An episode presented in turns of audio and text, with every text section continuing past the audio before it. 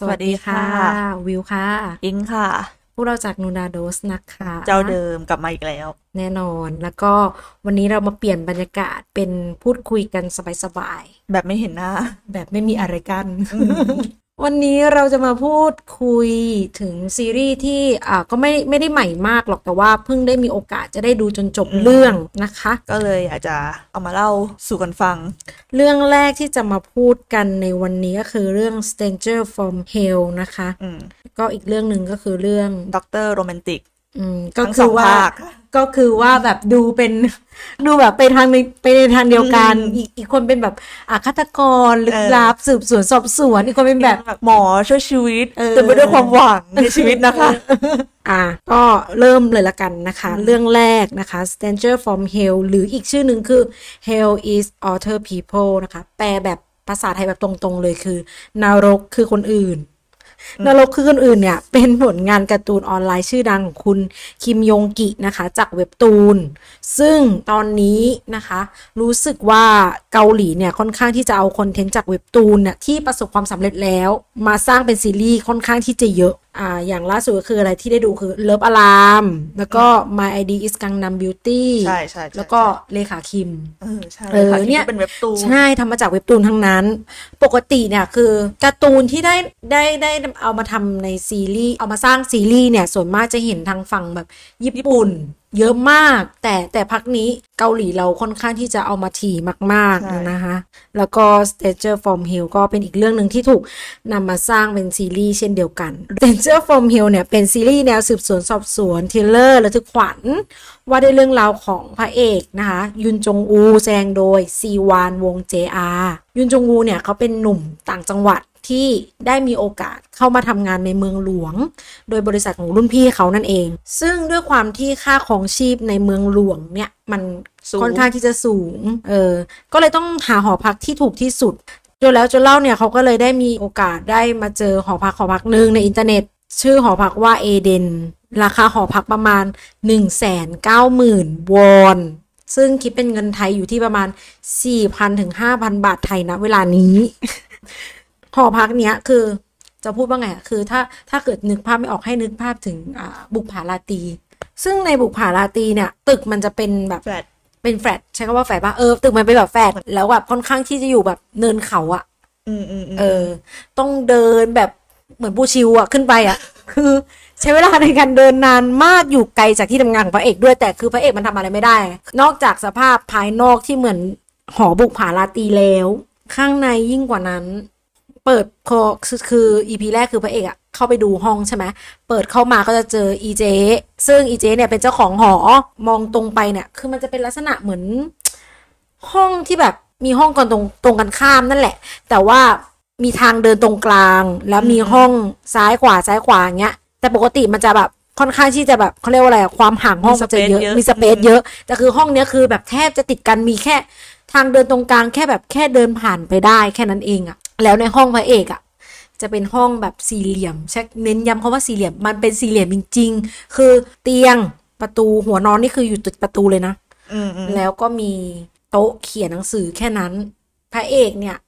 ที่บอกว่ามาทำงานในเมืองหลวงคือพระเอกเป็นเหมือนคล้ายๆเป็นนักเขียนการ์ตูนอ่ะนักเขียนนิยายอะไรอย่างเงี้ยด้วยตอนมาดูห้องเนี่ยกูงงมากกับฉากที่ว่า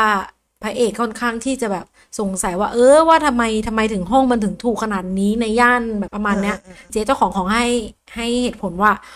เพราะว่าตอนเนี้ยที่ตรงเนี้ยมันปรับพื้นที่มันเลยได้ราคาที่ถูกแล้วก็เอาพูดตรงๆเลยนะฉันเป็นคนช่วยงานในโบสถ์บ่อยฉันไม่อยากโกหกอ่ะฉันโกหกไม่เก่งคือคนที่อยู่ห้องเนี้ยเขาฆ่าตัวตายซึ่งถ้าเป็นชั้นนั้นบอกว่าแก้วคนตายนั้นชั้นว่าโอ้ป้าสวัสดีค่ะไปแล้วแต่พระเอกคือมันเป็นคนที่แบบคือมันเรื่องแบบความจนแล้วจนรอดอ่ะแบบต้องอยู่ก็เลยต้องอยู่และอีเจเนี่ยก็ดันแบบใจดีมากก็พูดว่าแบบถึงแบบอะไรอย่างเงี้ยแต่ว่าห้องครัวฉันอ่ะฉันทำอันนี้ไว้ด้วยนะทำพวกกิมจิทำขายให้ฟรีมีมาม่าให้ฟรีอะไรอย่างเงี้ยว่าพอจะเข้าใจได้ว่ามันอาจจะเป็นอีกหนึ่งสาเหตุหนึ่งปัจจัยหลักที่ทำให้พระเอกแบบทำให้พระเอกอยู่แล้วก็ประหยัดค่าอาหารใช่แล้วความจนแล้วจนรอดมากกว่านั้นก็คือ นอกจากที่ว่าห้องจะเลวร้ายแล้วห้องเล็กไม่พอห้องน้ำรวมค่ะเหมือนสมัยแบบห้องน้ำรวมเหมือนสมัยแบบเข้าค่ายอ่ะห้องน้ำรวมแล้วก็ห้องครัวรวมบุพการียังไม่แชร์ห้องน้ำนะนอกจากทุกอย่างจะเลวร้ายสุดๆมีแค่มีดีอย่างหนึ่งก็คือเจ้าหอที่ใจดีกับมีอาหารให้กินฟรีคนที่อยู่ร่วมหอคือหล่อนกว่าหอที่อยู่อยากรู้ว่าหล่อนขนาดไหนสามารถหาดูได้นะคะที่ Netflix แล้วก็วิวตอนนี้มีลงครบแล้ว10ตอนรวดดู1วันก็หมดอ่ะก็จบตอนละกี่นาทีนะตอนละ1ชั่วโมงเต็มๆเลยแต่ว่าสิ่งที่ทำให้ดูไม่จบก็คือเหมือนต้องพักหายใจก่อนอ่ะพักหายใจดูอ่ะเรื่องนี้ออกอากาศทางช่อง OCN นะคะซึ่งช่อง OCN เนี่ยส่วนมากจะเป็นซีรีส์แนวแอคชั่นสืบสวนสอบสวนซะส่วนใหญ่นะคะแล้วก็ด้วยความที่ซีรีส์เนี่ยมันมีความรุนแรงทางด้านเนื้อหาค่อนข้างที่จะเยอะเนาะEP แรกเนี่ยเรทคนดูอยู่ที่ประมาณ15+แต่มา2ตอนสุดท้ายเรทคนดูเปลี่ยนเป็น19+ไม่รู้ว่าจะเพิ่มให้คนรู้สึกว่าอยากดูหรือว่าเพิ่มให้คนรู้สึกไม่อยากดูก็ไม่รู้นะเพิ่มเรทคนดูนักแสดงอย่างที่บอกไปมีชีวานเจวง JR ใช่ไหมแต่เรื่องนี้ขอสารภาพเลยว่าเรื่องนี้เนี่ยที่เลือกดูเนี่ยเพราะว่าอะไรดงวุกเลยเอานานๆเขาจะได้เล่นทีนะใช่แล้วดงวุกเป็นผู้ชายคนเดียวที่แบบฉันรอวันนี้มานานมากวันที่เขาจะได้รับบทอะไรแบบนี้ตั้งแต่กอบลินแล้วกอบลินความรู้สึกว่าแบบดงวุกสามารถไปในทางนี้ได้อีกไปหมายถึงว่าเล่นเรื่องประมาณเนี้ยเรื่องลึกลับเรื่องลึกลับเพราะแบบไม่รู้ดิรู้สึกว่าดงวุกมีอะไรอยู่ในตัวไม่ว่าจะเป็นแบบลักษณะภายนอกของเขาความขาวของเขาดวงตาของเขาไม่เหมือนมีอะไรอ่ะแล้วก็เป็นอีกเรื่องนึงที่แบบค่อนข้างที่จะดึงศักยภาพการแสดงของดงวุกออกมาได้เยอะมากคือเคยสงสัยไหมว่าทำไมถึงฆาตกรถึงต้องเป็นผู้ชายผิวขาวเคยสงสัยปะทุกเรื่องส่วนใหญ่ฆาตกรลักษณะนิสัยเขาจะต้องเก็บตัวปะเก็บตัวไม่ค่อยเข้าสังคมอะไรอย่างเงี้ยเก็บตัวไม่เข้าสังคมต้องผิวขาวปะก็จะต้องอยู่แต่ในบ้านแบบไม่รู้ดิไม่ค่อยออกไปทำกิจกรรมกลางแจ้งกับกิจกรรมกลางแจ้งก็คือเหมือนจะต้องไปพบปะผู้คนใช่ไหมแต่ถ้าฆาตกรอ่ะพื้นฐานอ่ะเท่าที่กูดูซีรีส์สืบสวนฆาตกรโรคจิตอะไรอย่างเงี้ยลักษณะนิสัยจะแบบต่อต้านสังคมเข้ากับใครไม่ได้การเข้าใครไม่ได้ก็คือแบบจะหลีกเลี่ยงกิจกรรมที่ต้องทำร่วมกับคนอื่นๆกิจกรรมการแจ้งก็เป็นหนึ่งในนั้นด้วยประมาณนี้ไหมส่วนใหญ่อ่ะแต่ว่าเหมือนอันนี้นี่คือไปอ่านมานะแต่จำไม่ได้แล้วว่าไปอ่านที่ไหนคือเขาบอกว่าการที่ฆาตกรส่วนใหญ่ในหนังที่เป็นชายผิวขาวเนี่ยมันอ้างอิงมาจากเรื่องแจ็คเดอะริปเปอร์ที่เป็นชายผิวขาวแต่ก็ไม่รู้ว่าแบบว่ามันชัวร์ไหมอะนะแต่ว่าสมมติว่าแต่พอสังเกตปุ๊บว่าทำไมแบบซีรีส์หรือว่าหนังอะไรเงี้ยส่วนใหญ่ใช่ว่าส่วนใหญ่ฆาตกรจะต้องเป็นชายผิวขาวที่มีลักษณะที่แบบแข็งแรงที่ภายนอกดูดีแต่คือข้างในใจบิดเบี้ยวอ่ะเข้าใจป่ะใช่อย่างนั้นแหละเป็นอย่างนั้นในความเป็นจริงมันก็เป็นอย่างนั้นอ่ะใช่เหมือนตามสถิติก็จะเป็นประมาณนั้นอ่ะส่วนใหญ่จะเป็นผู้ชายเพราะลักษณะทางกายภาพผู้ชายอ่ะมันอำนวยที่จะก่อคดีได้มากกว่าใช่คือมันน้อยที่ผู้หญิงจะก่อคดีอ่ะคือไม่ใช่ว่าไม่มีมันมีแต่มันเป็นเปอร์เซ็นต์น้อยคือเรื่องเนี้ยอยากจะบอกว่าการเล่าเรื่องของเขาคือตัวละครเปิดฉากมาตัวละครโดนกระทำเลยโดนกระทำเสร็จแล้วค่อยแฟลชแบ็กย้อนไปว่าทำไมตัวละครถึงโดนแบบนี้โดยใช้พระเอกในการเล่าเรื่องเรื่องเนี้ยที่คิดว่ามันเป็นกระแสเพราะว่าหนึ่งเลยคือเล่าประเด็นสังคมชนชั้นของเกาหลีการมาทำงานในเมืองหลวงของพี่ต่ายอรไทยดอกย่านเนี่ยปะปูนความเป็นอยู่การใช้ชีวิตการเกณฑ์ทหารการต้องการความยอมรับจากสังคมที่ทำงานเอาง่ายๆเอาจริงมันเหมือนแบบฟิลหนังอ่ะเป็นธีมแบบพาราไซต์อ่ะมีความรู้สึกแบบนั้นคล้ายๆพาราไซต์คล้ายๆพาราไซต์อีกอย่างหนึ่งที่ชอบคือนักแสดงการแคสนักแสดงให้ตรงตามหนังสือคือบอกตรงว่าไม่ได้อ่านหนังสือไม่ได้เป็นแฟนหนังสือนะที่มาดูเรื่องนี้เพราะว่าแบบ เห็นว่ามันเป็นกระแสที่แบบเยอะมากว่าแบบที่เกาหลีแบบกระแสดีมากแต่พอหลังๆเริ่มรู้สึกว่ากระแสอาจจะแผ่วลงเพราะว่าด้วยความที่แบบกลุ่มคนดูมันค่อนข้างเฉพาะมากมันไม่ใช่ใครก็ได้ที่ชอบดูเข้าใจว่ามันต้องเป็นคนที่แบบชอบดูหนังแนวนี้อะไรอย่างเงี้ยถึงจะดูได้เกาหลีเนี่ยจะเก่งอยู่แล้วไอ้เรื่องเล่นน้อยแต่มากอ่ะชอบฉากที่แบบ EP 9 ตอนที่พระเอกมันจนแบบจนสุดแล้วอ่ะแบบเหมือนกำลังจะแบบสติแตกอ่ะคือโดนกดดันทั้งทางแบบเฮ้ยเล่าได้ป่ะเนี่ยสปอยป่ะจริงๆสปอยอาจจะสปอยนะอาจจะสปอยแต่จะพูดว่าแบบมันคือจุดเขาเรียกว่าเกือบจุดที่จะคลายแม็กแล้วอ่ะคือการตัวละครหนึ่งถูกกดดันทุกๆอย่างอะไรอย่างเงี้ย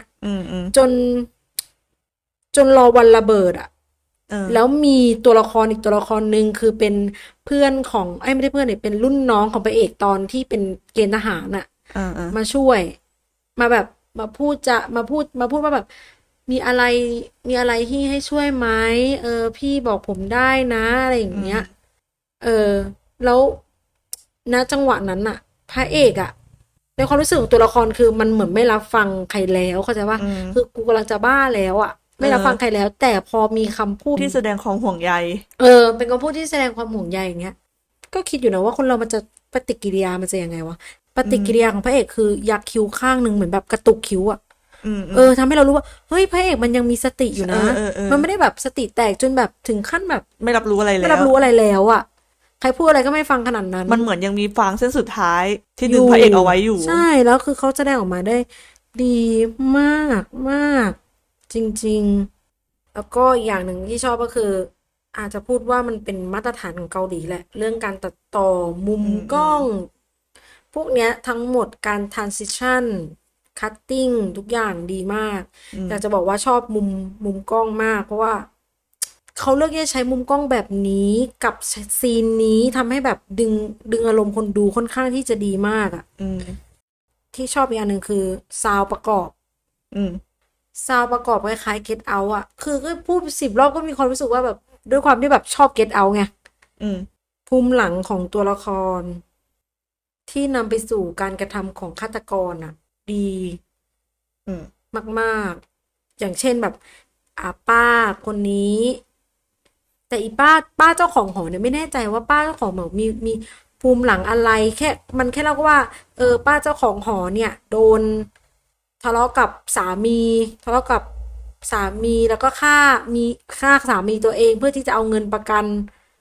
มาสร้างหอมาสร้างสถานรับเลี้ยงเด็ก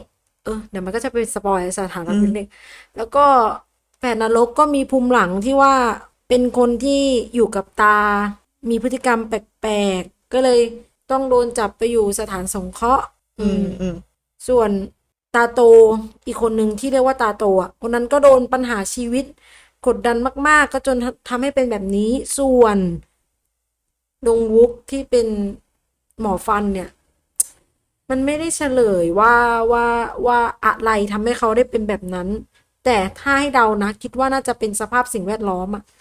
ฆาตกรนะที่บอกไปว่ามันเป็นเกี่ยวกับฆาตกรต่อเนื่องใช่ไหมมันจะต้องมีคอลเลกชันในการสะสมใช่มันต้องมีคอลเลกชันในการสะสมคอลเลกชันในการสะสมเรื่องนี้เนี่ยมันไปตกอยู่ตรงหมอฟันซึ่งอาจสปอยเลยก็ได้มันเป็นหมอฟันใช่ไหมคอลเลกชันในการสะสมก็คือฟันซึ่งแบบน่ากลัวมากอ่ะว่าอยากให้ไปดูกันเองมากกว่าว่าฟันเนี่ยมันไปมีความหมายอะไรกับพระเอกด้วยแต่ในเรื่องก็คือดงวุก็ประกอบอาชีพเป็นหมอฟันอยู่ใช่ไหมใช่ประกอบอาชีพเป็นหมอฟันและทุกครั้งที่ทำการรักษาคนเนี่ยแบบน่ากลัวมากลุ้นมากว่าแบบคุณหมอไม่ใช่ลุ้นมากที่ว่าคุณตำรวจเนี่ยตอนนี้มันมีประเมินจิตใจผ่านด้วยนะสงสัยเป็นหลังประเมินผ่านป่าววะคือเพราะแบบผมจำได้ไหมตอนเราดูซีรีส์ที่ The Girl Who Can See Smell อ่ะที่ตัวร้ายอ่ะมันก็เคยฆาตกรอ่ะมันก็เกือบจะได้เป็นหมอใช่ไหมแต่เหมือนเพราะว่ามันประเมินสภาพจิตใจไม่ผ่านอ่ะก็เลยเป็นหมอไม่ได้อ่ะมันค่อนข้างที่จะซับซ้อนนะบางทีฆาตกรเนี่ยมันไม่ได้เขาเรียกว่าอะไรอ่ะมันเขาอาจจะไม่ได้มีความเป็นคนป่วย อาจจะไม่ชัดเจนออกมาขนาดนั้นไหมอาจจะไม่ได้มีความเป็นคนป่วยอะตัวละครที่เป็นฆาตกรส่วนมากจะเป็นตัวละครที่เก่งในที่นี้คือค่อนข้างรอบรู้ในเรื่องต่างๆก็คือมี IQ สูงอ่ะมี IQ สูงเป็นคนเก่ง อะไรแบบเนี้ยอีกอย่างหนึ่งที่ยังเขายังไม่เค้าเรียกว่าอะไรยังไม่เฉลยเลยก็คือตอนสุดท้ายที่ว่าพระเอกยังคงเห็นดงวุกอยู่อ่ะเนี่ยสปอยบอกเลยว่าอาจจะมีสปอยคือพระเอกที่เห็นดงบุกอยู่อ่ะคือดงบุกอ่ะตายไปแล้วหรือมันเป็นภาพปโนของพระเอกเข้าใจป่ะคือจบแบบปลายเปิดอ่ะให้แบบคิดเอาเองว่าดงบุกนี่โดนพระเอกฆ่าไปแล้วหรือว่าภาพนั้นน่ะคือเป็นภาพที่พระเอกสร้างขึ้นมาพอพระเอกเองก็จะเป็นนรกให้คนอื่นคือพระเอกกำลังจะกลายเป็นฆาตกรเหมือนแบบสืบทอดทายาทต่อไปอะไรอย่างเงี้ยมันก็ไม่ได้เฉลยก็อยากรู้ว่าซีซั่น2เนี่ยมันจะมีไหมหรือจะมีซีซั่น2ไหมแค่นั้นและอีกเรื่องนึงที่อยากพูดถึงก็คืออาหารค่ะอาหารที่ว่าฟรีคือเรื่องเนี้ยมันจะดำเนินที่อย่างที่บอกไปว่ามันจะมีใช้ห้องน้ำร่วมกันห้องครัวร่วมกันใช่ไหมห้องครัวก็จะมีอาหารกินฟรีอะไรอย่างเงี้ยซึ่งอีป้าเนี่ยมันก็ทำอาหารนึงที่เรียกว่ายุคเควยถูกไหมถ้าอ่านผิดขออภัยนะคะมันคืออันนี้ตั้งเองมันคือก้อยเกาหลี ก้อยเกาหลีเลยรับก้อยอะไรอย่างเงี้ยใช่ซึ่งน่ากลัวมากแบบไปกินเอาจริงคือแบบชอบความที่แบบเกาหลีอะเอาเรื่องแบบอาหารอะจากที่แบบอาหารอย่างแดจังกึมอย่างเงี้ยน่ากินอะแต่อันนี้คือสร้างอาหารที่เรารู้สึกว่าไม่อยากกินอะเข้าใจป่ะไอยุคเวเนี่ยคือเท่าที่หาข้อมูลมาที่ว่าไม่เคยกินนะคือมันคือเนื้อสันในที่เป็นส่วนที่นุ่มที่สุดของวัวเขาเอาไปแช่เย็นแล้วก็แบบหั่นเป็นเส้นๆน่ะผสมด้วยแบบน้ำยำกระเทียมสับน้ำมันงาซอสถั่วเหลืองน้ำผึ้งอะไรอย่างเงี้ยเกลือพริกไทยเขาบอกว่ามันจะแบบมีรสแบบเค็มๆหอมหวานๆอะไรเงี้ยซึ่งแบบนึกภาพไม่ออกอ่ะในซีรีส์คือแบบคือมันจะไม่ผ่านความร้อนเลยใช่ป่ะไม่ผ่านความร้อนเลยคือมันไม่ใช่มีเดียมแรร์ใช่ไหมมันคือแบบรอคือก้อยดิบเลยของเกาหลีอีกเรื่องนึงที่จะพูดอันนี้เป็นประเด็นสุดท้ายที่จะพูดถึงเรื่องนี้ก็คือมันมีฉากนึงที่ทำให้นึกถึงเรื่อง The Shining อ่ะมึงเคยดูเรื่อง Shining ไหมยังดูไม่จบมันมีฉากนึงที่นึกถึง Shining คือตัวละครฆาตกรทั้งหมดรวมตัวกันเอาขวานจามประตูซึ่งเรื่องเนี้ยก็มีเอาจามประตูเว้ยอ๋อถ้าฉากจามประตูน่ะกูจำได้มันเป็นแบบมันเป็นภาพจำของนึงเรื่องเดอะไชนิ่งทุกคนปุ๊บแบบเฮ้ยมันใช่เลยมันได้อ่ะแล้วน่ากลัวแล้วส่วนเรื่องนักแสดงที่รู้สึกว่ามันมีเสน่ห์ในตัวก็คือแฝดนรกแฟนนรกเนี่ยคือคนอื่นอ่ะจะเป็นแบบฆาตกรใช่ป่ะจะมีจิตใจด้านเดียวคือโอเคกูจะฆ่าแต่คือแฟนนรกเนี่ยเหมือนมีจิตใจที่แบบสองด้านอ่ะคืออีกด้านนึงคือพี่กูถูกกระทำมากูเป็นฆาตกรพี่กูถูกกระทำใช่ไหมแต่อีกด้านนึงก็คือกูนี่แหละจะแก้แค้นให้พี่เหมือนจะหักหลังดงวุกอ่ะอ๋อแต่ก็ทำไม่สำเร็จเพราะว่าดงบุกฉลาดมากบอกเลยว่าไม่งั้นมันจะเป็นบอสได้ยังไงถูกไหมอยากให้ทุกคนอะไปดูกันเพราะว่าแต่ละคนดูกันเมสเซจที่ได้รับก็ไม่เหมือนกันการตีความก็ไม่เหมือนกันแต่อยากบอกว่าเป็นอีกหนึ่งซีรีส์ที่ไม่ว่าจะเป็นเรื่องเทคนิคการเล่าเรื่องมุมกล้องหรือเสน่ห์ของตัวละครนะค่อนข้างที่จะครบทิ้งท้ายเรื่องสำหรับคนที่ดูไปแล้วอะช่วยตีความหน่อยว่าฆาตกรที่เป็นหมอดงวุกเนี่ยทำไมทุกครั้งที่เขาเสร็จจากคลินิกทำฟันเนี่ยเขาจะต้องหิ้วกระเป๋าไม่ใช่สิหิ้วกล่องเหมือนคล้ายๆกล่องของขวัญกล่องเค้กอะไรอย่างเงี้ยกลับบ้านทุกครั้งและในกล่องเค้กนั้นมันคือเข็มงงว่าอะไรอะเข็มฉีดยาเป็นเข็มฉีดยาที่แบบให้หลับหรืออะไรสักอย่างนึงแต่คืองงว่าทำไมต้องใส่กล่องที่เป็นเหมือนกล่องเค้กอันนี้ก็เป็นประเด็นที่ถ้าใครรู้ก็บอกหน่อยนะคะว่ามันยังไงเพราะว่าหลังเรื่องนี้ค่อนข้างที่จะมีปมมีจุดให้สังเกตเยอะมาก ากก็อยากจะบอกว่าคือชอบมากไม่รู้จะพูดอะไรตรงไหนเลยเพราะว่าทุกอย่างดีจังหวะจะโคนทุกอย่างการเล่าเรื่องอะไรเงี้ยเราก็เลยบอกชอบเป็นหนังอีกเรื่องนึงที่อยากลุ้นให้มีซีซั่น2ต่อไปค่ะอ่ะฟังเลยเยอะมากฟังพวกเยอะมากไม่ได้สาระเลยเอาหมดประเด็นค่าหมดประเด็นค่าน่ากลัวหมอจะมาช่วยรักษาชีวิตคุณไว้เองนะคะเป็นไงดูแมทสุดดูแมทสุดนะคะอันนู้นฆ่าลึกลับฆาตกรรมฆาตกรต่อเนื่องดิฉันหมอที่เต็มเปี่ยมไปด้วยความหวังนะคะด็อกเตอร์โรแมนติกพูดถึงเรื่องนักแสดงก่อนเลยละกันเพราะว่ามันมีเยอะมากคืออาทิตย์จะเล่าด็อกเตอร์โรแมนติกเนี่ยบอกไว้ก่อนว่ามันมีมาแล้วด้วยกัน2ภาค2ซีซั่น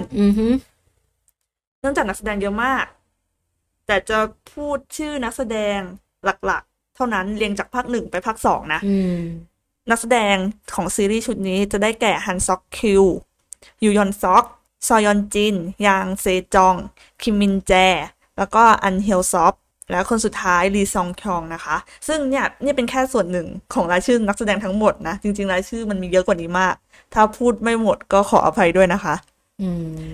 ซีรีส์ด็อกเตอร์โรแมนติกถ้าให้พูดสั้นๆมันจะเป็นแนวอาชีพหมอตามชื่อเรื่องแล้วก็เป็นแนวดราม่าคอมเมดี้แล้วก็โรแมนติกสังเกตว่าเอาแนวโรแมนติกไปไว้สุดท้ายคือเพราะว่าประโลมจิตใจเพราะว่าความรักมันไม่ใช่ปัจจัยหลักที่ขับเคลื่อนซีรีส์เรื่องเนี้ยแต่คือมันมีเรื่องกุ๊กกิ๊กในโรงพยาบาลนี่แหละพระนางรักกันแต่เหมือนแบบฉากพระนางรักกันเนี่ยเป็นเหมือนจุดไว้ให้คนดูได้ผ่อนคลายหลังจากที่แบบตึงเครียดกับเคสคนไข้ต่างๆมาแล้วซึ่งที่บอกว่ามันมี2ซีซั่นเนี่ยจะบอกว่าสามารถดูแยกกันได้นะคะเพราะว่าถ้าถามเราเนี่ยเนื้อเรื่องอ่ะมันไม่ได้ต่อกันขนาดนั้นอ่ะถ้าเริ่มดูภาค2พระเอกคนเดียวกันมั้ยคือที่มันเป็นภาค2อ่ะพระนางภาค1ก็ชุดนึงแต่พอเริ่มภาค2เปลี่ยนพระนางใหม่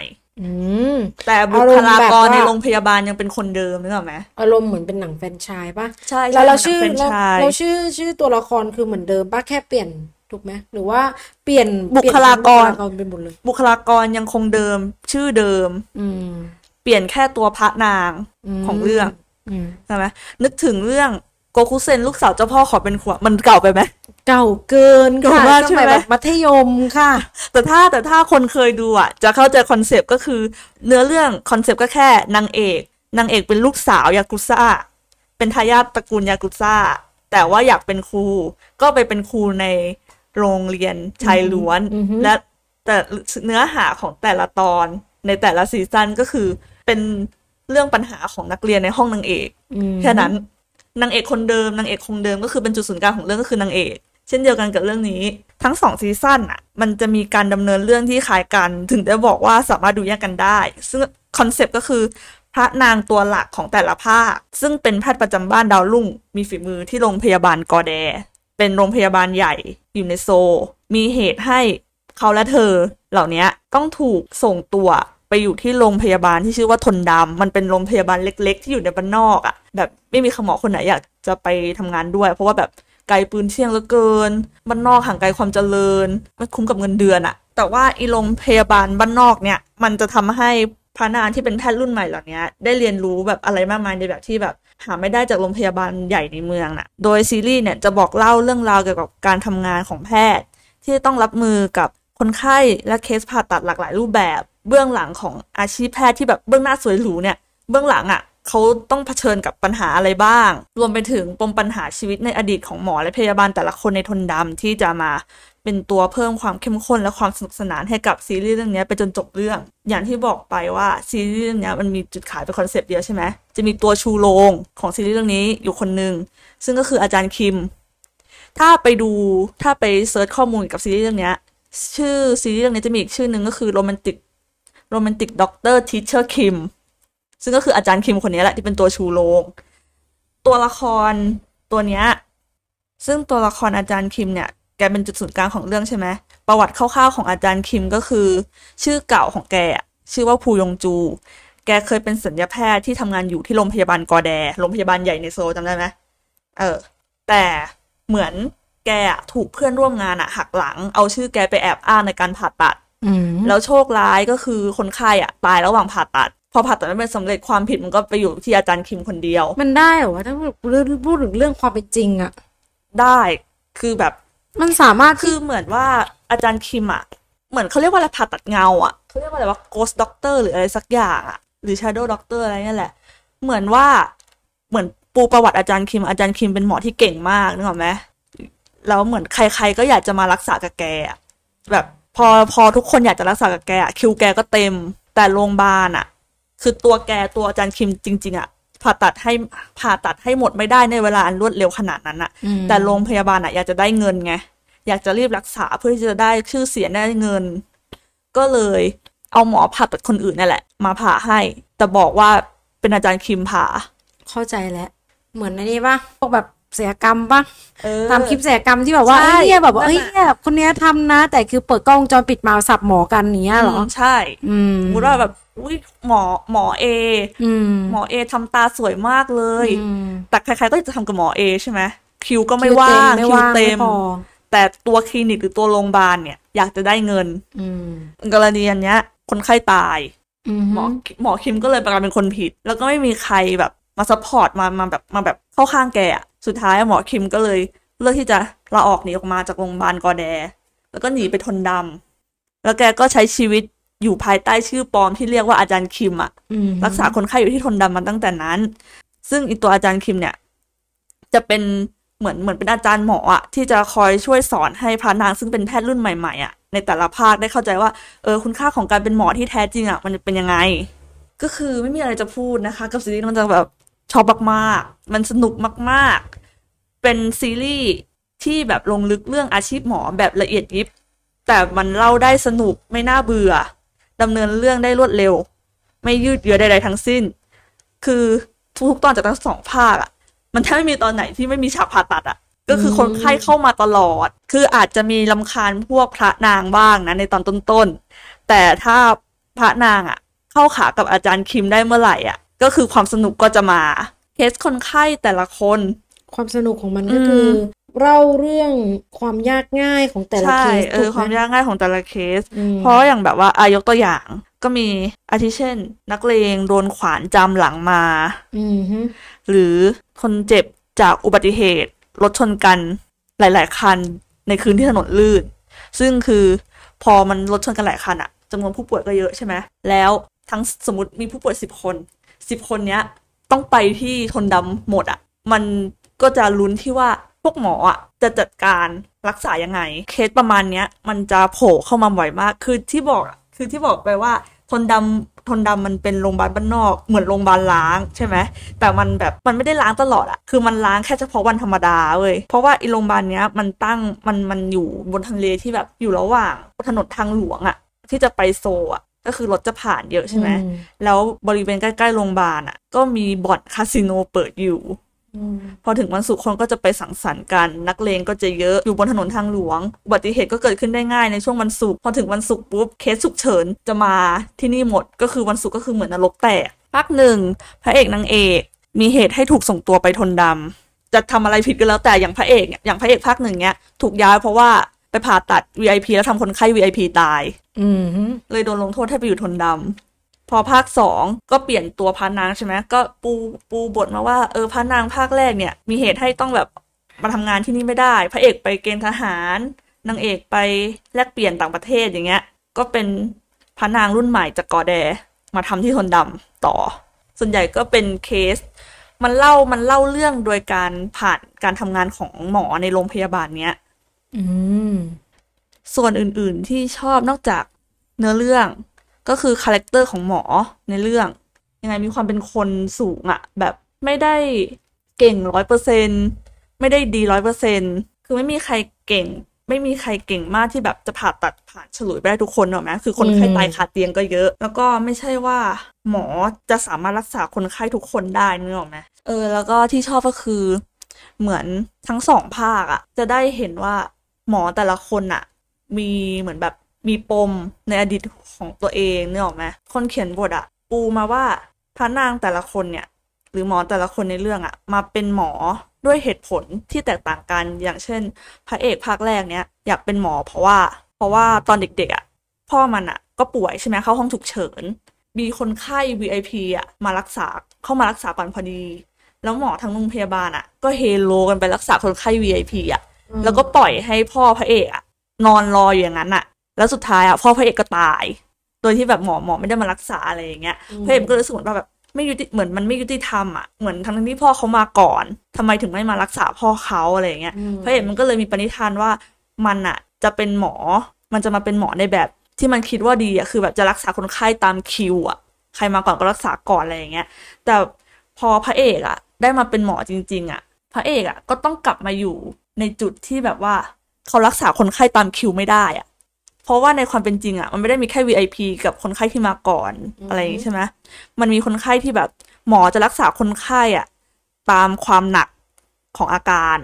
ซึ่งแบบพระเอกมันก็จะต้องเหมือนมาสตรักเกิลตรงเนี้ยแล้วพระเอกก็จะต้องแบบเติบโตเหมือนก้าวผ่านปมของตัวเองไปได้อะว่าแบบเฮ้ยถึงแบบว่าถึงเขา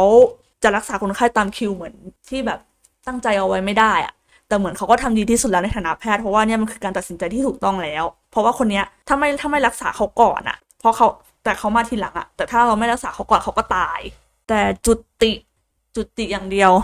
ในเรื่องนี้นะคาแรคเตอร์ตัวร้ายในเรื่อง mm-hmm. ก็คือสูตรสำเร็จละครหมอหรือของหมอเกาหลีอย่างเดียวก็ไม่รู้นะก็คือตัวร้ายส่วนใหญ่เนี่ยจะเป็นหมอที่มีตำแหน่งเป็นผอ.ใหญ่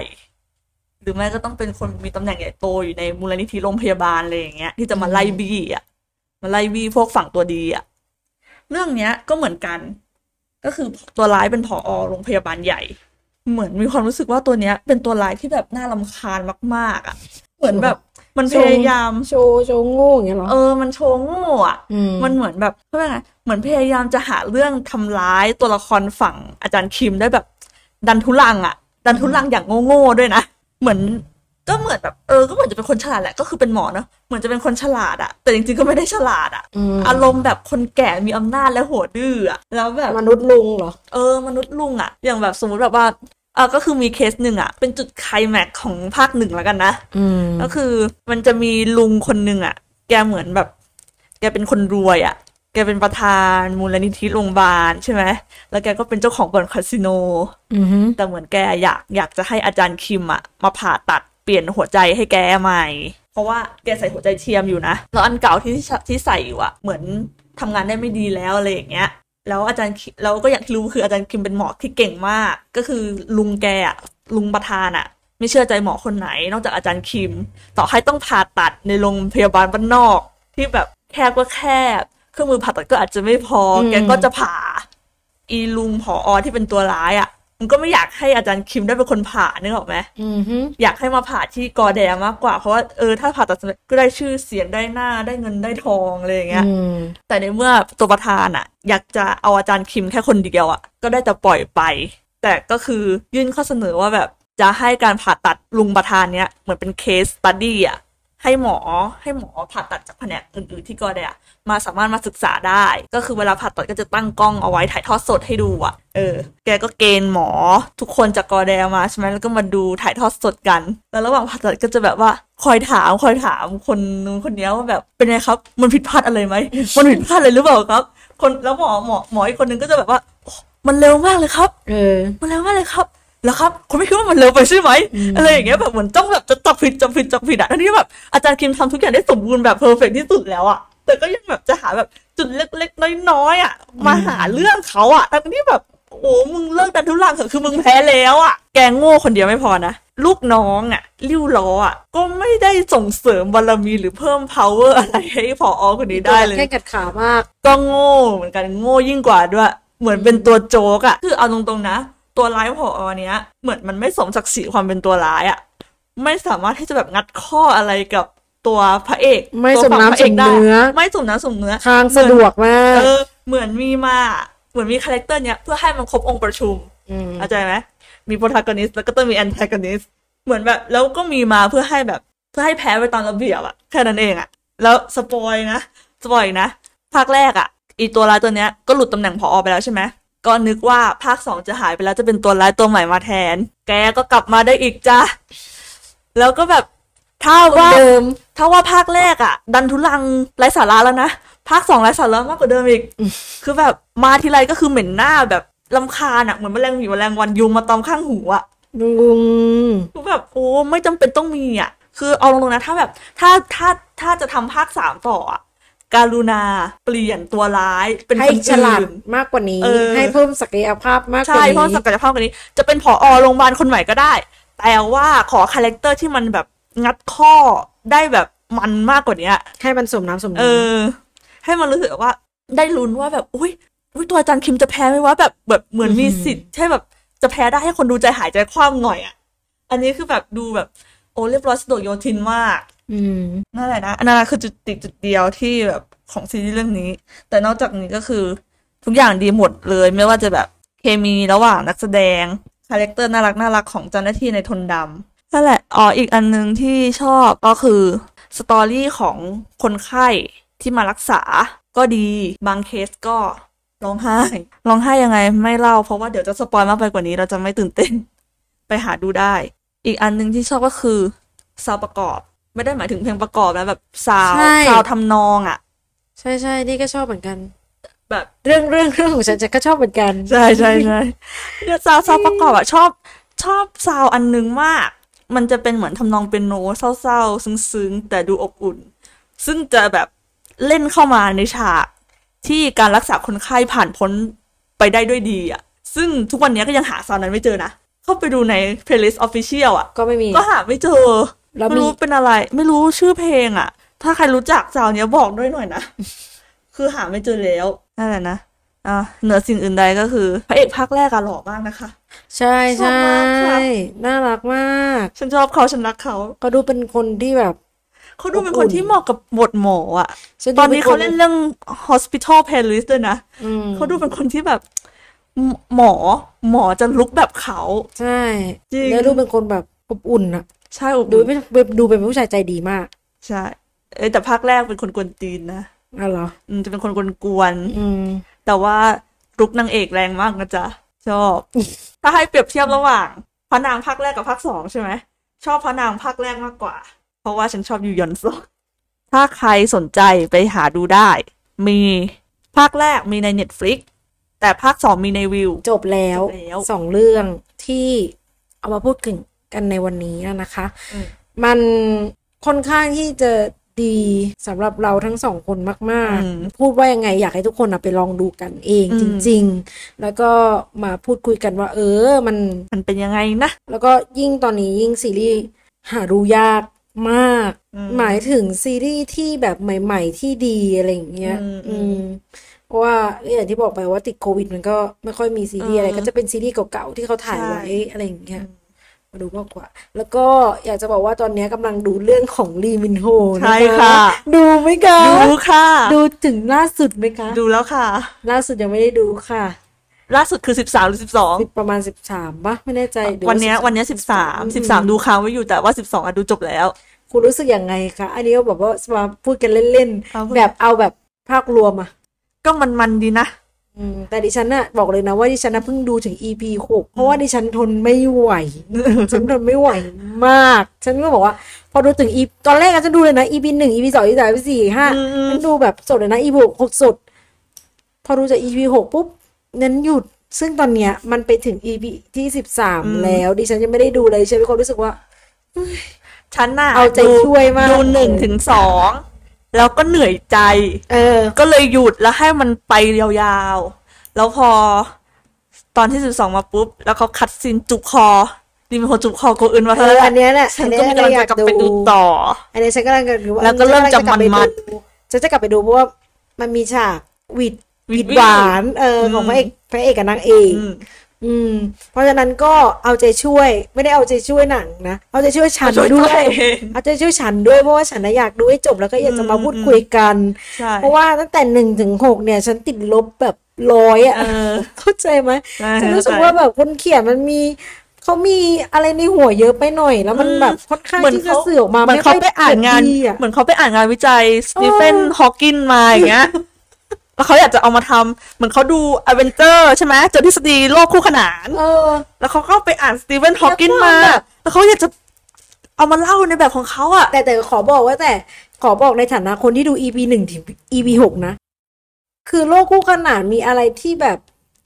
ไม่มีความที่แบบแยกให้ออกเลยว่านี่คือโลกของนี่นี่คือโลกของนี่แล้วคนดูค่อนข้างที่จะสับสนมากเหมือนแบบต้องตั้งใจดูมากๆใช่ดิฉันไม่ได้หวังว่ามันจะว่าแตกต่างกันมากแต่ว่ามันมีเทคนิคหลายๆอย่างอะไรที่สามารถทำให้รู้ว่านี่มันเป็นอีกโลกนึงนะนี่เป็นอีกโลกนึงนะอะไรอย่างเงี้ยซึ่งมันดูแล้วผสมงงไปหมดเลยว่าพระเอกมันอยู่โลกไหนเนี่ยหรือว่าอยู่โลกหน้าคะคือแบบเพราะว่ามันเป็นคู่ขนานแล้วมันเป็นแบบมันไม่ใช่ย้อนยุคอะรู้ไหมมันไม่ใช่ย้อนยุคมันเป็นเวลาปัจจุบันอะเวลาปัจจุบันที่ดำเนินไปพร้อมกันแต่แค่อีกคนนึงทำอีกอย่างนึงอีกคนนึงทำอีกอย่างนึงแต่มันมีหลายเทคนิคมากที่ทำให้รู้ว่ามันแยกกันระหว่างสองโลกเนี้ยมันต้องแยกกันได้ใช่ยกตัวอย่างแบบอย่างตอน13 Reasons Why อย่างเงี้ยที่มันเล่าปัจจุบันกับไม่เหมือนกันมันใช้สีมาแยกแยะให้แต่อันเนี้ยไม่มีเลยไม่มีอะไรแยกเลยอ่ะเกลียวไปหมดเลยแค่ระหว่างว่าเรื่องของเรียกว่าอะไรตัวละครลักษณะตัวละครแค่นั้นซึ่งมันก็เปลี่ยนชุดเปลี่ยนอะไรกันเยอะมากมันแทบแยกไม่ออกจริงแล้วทรงผมอะไรมันแยกไม่ออกจริงก็เลยรู้สึกแบบเอาใจช่วยมากๆเพราะว่าชอบโกอึนมากๆแล้วก็ชอบรีมินโฮมากๆไม่อยากให้เขามาตายเพราะเรื่องนี้เข้าใจปะใช่คือแบบเอาใจช่วยเรื่องนี้มากๆแบบมินโฮไม่เท่าไหร่มาด้วยมินโฮไม่เท่าไหร่ฉันนี่เมนหมวยนะก็หวังว่าจะได้มาทำคลิปใช่ก็หวังว่าเป็นกำลังใจให้ฉันได้ดูจบแล้วก็จะมาเล่าให้ทุกคนฟังว่ามันดียังไงนะคะก็คลิปหน้าก็อย่าลืมติดตามชมกันเนาะก็หวังว่าจะเป็นเดอะคิงนี่แหละนะก็หวังว่าสาธุบุญค่ะสาธุบุญขอให้เป็นเนาะสำหรับวันนี้ไปแล้วนะคะสวัสดีค่ะบ๊ายบายค่ะ